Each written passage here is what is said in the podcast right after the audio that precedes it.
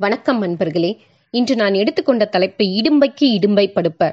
ஆம் நமது குழுத்தலைவர் மிக அருமையான தலைப்பை கொடுத்து நம் அனைவரையும் பேச கூறியிருக்கிறார்.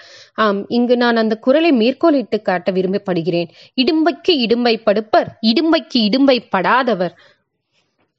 இதனுடைய உரையானது துன்பம் வந்தபோது அதற்காக வருந்தி கலங்காதவர் அந்த துன்பத்துக்கே துன்பம் உண்டாக்கி அதை வென்று விடுவர். இடையூறு நேர்ந்தபோது அதற்காக வருந்தி உள்ளம் கலங்காதவர் அந்த துன்பத்துக்கே இடையூறு உண்டாக்குவர்.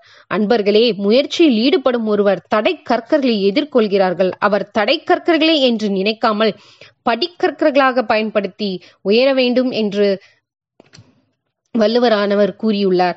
இங்கு இன்னொரு ஒரு விஷயத்தையும் மேற்கோளிட்டு காட்ட விரும்புகிறேன். உசேன் பல்ட்டை பற்றி நம்ம எல்லாருக்கும் தெரிஞ்சிருக்கோம். அவர் ஒரு ஸ்போர்ட்ஸ் ஒரு அத்லட்டிக் பர்சன் அவர் ஒரு மிகப்பெரிய ரெக்கார்ட் பண்ணியிருக்காரு. ஆனால் அதுக்கு முன்னாடி அவர் எத்தனை தோல்விகள் எத்தனை துன்பங்களை சந்தித்திருக்காரு தெரியுமா? ரெண்டாயிரத்தி ஏழில் வந்தார் ஃபர்ஸ்ட் அவுட் ஆனார். திருப்பி ரெண்டாயிரத்தி பதினொன்னுல பயங்கர ஒரு மோட்டிவேட்டோட வந்தாரு. ஆனா கடைசி நிமிஷத்துல ஃபவுல் ஆகி போயிட்டாரு. திருப்பும் வந்தாருங்க ரெண்டாயிரத்தி பன்னெண்டுல மிக கம்பீரமாக கர்ஜனையோடு வந்தாருங்க. நீங்க அவரோட ஃபேஸ பாத்தீங்கன்னா தெரியும். அப்படியே அவரோட வெறித்தனத்தை அதுல நீங்க பாக்கலாம் வந்து எல்லாரும் மாதிரியும் அவரும் ஓடுறதுக்கு நின்னாரு. நாம எல்லாரும் என்ன நினைப்போம் ஓடும் போது மத்தவனை விட அதிகமா ஓடணும்னு நினைப்போம். இல்லைன்னா லாஸ்ட் டைம் பண்ண தப்பு எதுவும் பண்ணாம அதாவது ஃபவுல் எதுவும் ஆகாம இருக்கணும். எல்லை கோடு என்னவோ அதை நம்ம கான்சன்ட்ரேட் பண்ணுவோம். ஆனா அவர் எங்க தெரியுமா பார்த்தாரு? அங்க வச்சிருந்த போர்டை பார்த்தாருங்க. அந்த போர்டுல டைம் என்ன ஓடிட்டு இருக்குன்னு பார்த்துட்டு ஓடினாராங்க. அதனாலதான் அவர் ரெக்கார்ட் பிரேக்கரா வந்தாரு. சோ அவர் என்ன சொல்ல இதுல இருந்து நம்ம கத்துக்க வேண்டிய மிகப்பெரிய கருத்து என்னன்னா துன்பம் வந்த உடனே தோண்டு போகாதீங்க. அந்த துன்பத்துக்கே கஷ்டத்தை கொடுங்க. அதுல இருந்து எழுந்து வாங்க. விட்டுட்டு உடனே போகாதீங்க. அவ்வளவுதான். இது கஷ்டம் விட்டுருங்க. இதுக்கப்புறம் நான் வேற பண்றேன் அப்படின்னு போகாதீங்க.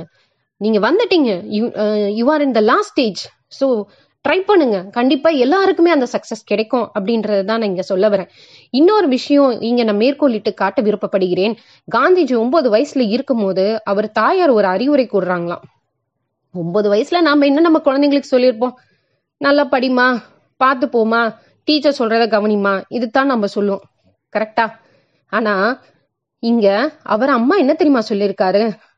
என்ன சொல்லியிருக்காங்கன்னா உனது வாழ்வில் துன்பத்தில் துவலும் யாராவது ஒருவனுக்கு உதவி செய்து நீ ஏதேனும் ஒரு மாற்றத்தை உருவாக்கி நீ அவரை துன்பத்தில் இருந்து முன்னேற்ற பதைக்கு கொண்டு சென்றால் நீ மனிதனாக பிறந்ததற்கான பலன் உன்னை வந்தடையும் அப்படின்னு சொல்லியிருக்காங்க.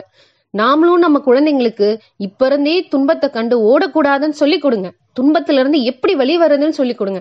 ஒரு விஷயம் நடக்கலன்னா அதை எப்படி ட்ரை பண்ணணும்னு சொல்லி கொடுங்க. எப்படி முயற்சிக்கணும்னு சொல்லி கொடுங்க. இப்ப இருந்தே சொல்லி கொடுங்க. அப்பதானே நம்ம குழந்தைங்க பெரியவங்களாகும் ஆகும்போது அதற்கான எதிர்ப்பு பலன் அவங்களுக்கு கிடைக்கும்ன்றத நான் இங்க மேற்கோளிட்டு காட்ட விரும்புகிறேன் நண்பர்களே. இன்னும் ஒரு உதாரணத்தை நான் இங்கு கூற விரும்புகிறேன். நம்ம படிச்சிருப்போம். கம்பராமாயணம் படிச்சிருப்போம் ராமாயணம் படிச்சிருப்போம். அதுல ஒரு வசனத்தை நான் குறிப்பிட்டு விட்டு கா காட்ட விரும்புகிறேன். விஸ்வாமித்திரர் தசரதனிடம் ராமனை தன் வேள்விக்கு துணையாக தன்னுடன் அனுப்ப வேண்டும் என்று கூற அதற்கு நம்ம தசரதன் என்ன சொல்லுவாரு? அவர் ராமன் ரொம்ப பாலகனுங்க. நான் இப்ப அனுப்ப முடியாதுங்க அவரை அப்படின்னு சொல்லிடுவார். உடனே விஸ்வாமித்திரர் அப்ப சொல்லுவாரு ஒரு இது இடையூற்றுக்கு இடையூறா யான் காப்பான் பெருவேல்கி எழுக அப்படின்னு கம்பராமாயணத்துல இத குறிப்பிட்டதாக கம்பர் வந்து சொல்லியிருப்பார். விஸ்வாமித்திரர் கூறதா. அதாவது இந்த இடும்பைக்கு இடும்பை என்ற தொடரை தழுவிதான் இந்த இடையூற்றுக்கே இடையூறா அப்படின்ற மாதிரி அமைச்சதாக ஒரு செய்தி நம்ம கம்பராமாயணத்துல தெரிஞ்சுக்கலாம். அதை பாத்தீங்கன்னா உங்களுக்கு அதை புரியும். கடைசியாக ஒரு மேற்கோள் காட்ட விரும்புகிறேன் நீங்க. ஒரு சிறந்த தலைவர் நாம் எல்லோரும் நேசிக்கும் ஒரு தலைவர். அப்துல் கலாம் அவரை பற்றி இங்க நான் சொல்ல விரும்பப்படுறேன். அவரு ஓவர்சீஸ்ல ஒரு ட்ரிப்புக்காக போயிருக்காரு. அங்க வந்து ட்ரிப்பு முடிஞ்சு அவர் ஸ்பீச் எல்லாம் முடிஞ்சதுக்கு அப்புறம் மூணு ஸ்டூடெண்ட்ஸை கொஷின் கேட்கலாம்னு அலோவ் பண்ணியிருக்காங்க. அதுல ஒரு ஸ்டூடெண்ட் கேட்டிருக்காங்க what was the special lesson நீங்க special lesson which you learned through நீங்க ஸ்டூடெண்டா இருந்திருக்கீங்க விஞ்ஞானியா இருந்திருக்கீங்க ஒரு தலைவராக இருந்திருக்கீங்க நீங்க என்ன இதுல இருந்து தெரிஞ்சுக்கிறீங்கன்னு? அப்போ அவர் உடனே சொல்றாரு தைரியத்தோட எல்லாத்தையும் நான் எதிர்கொண்டேன். நான் ஓடல. நான் ஃபேஸ் பண்ண எல்லாத்தையும்.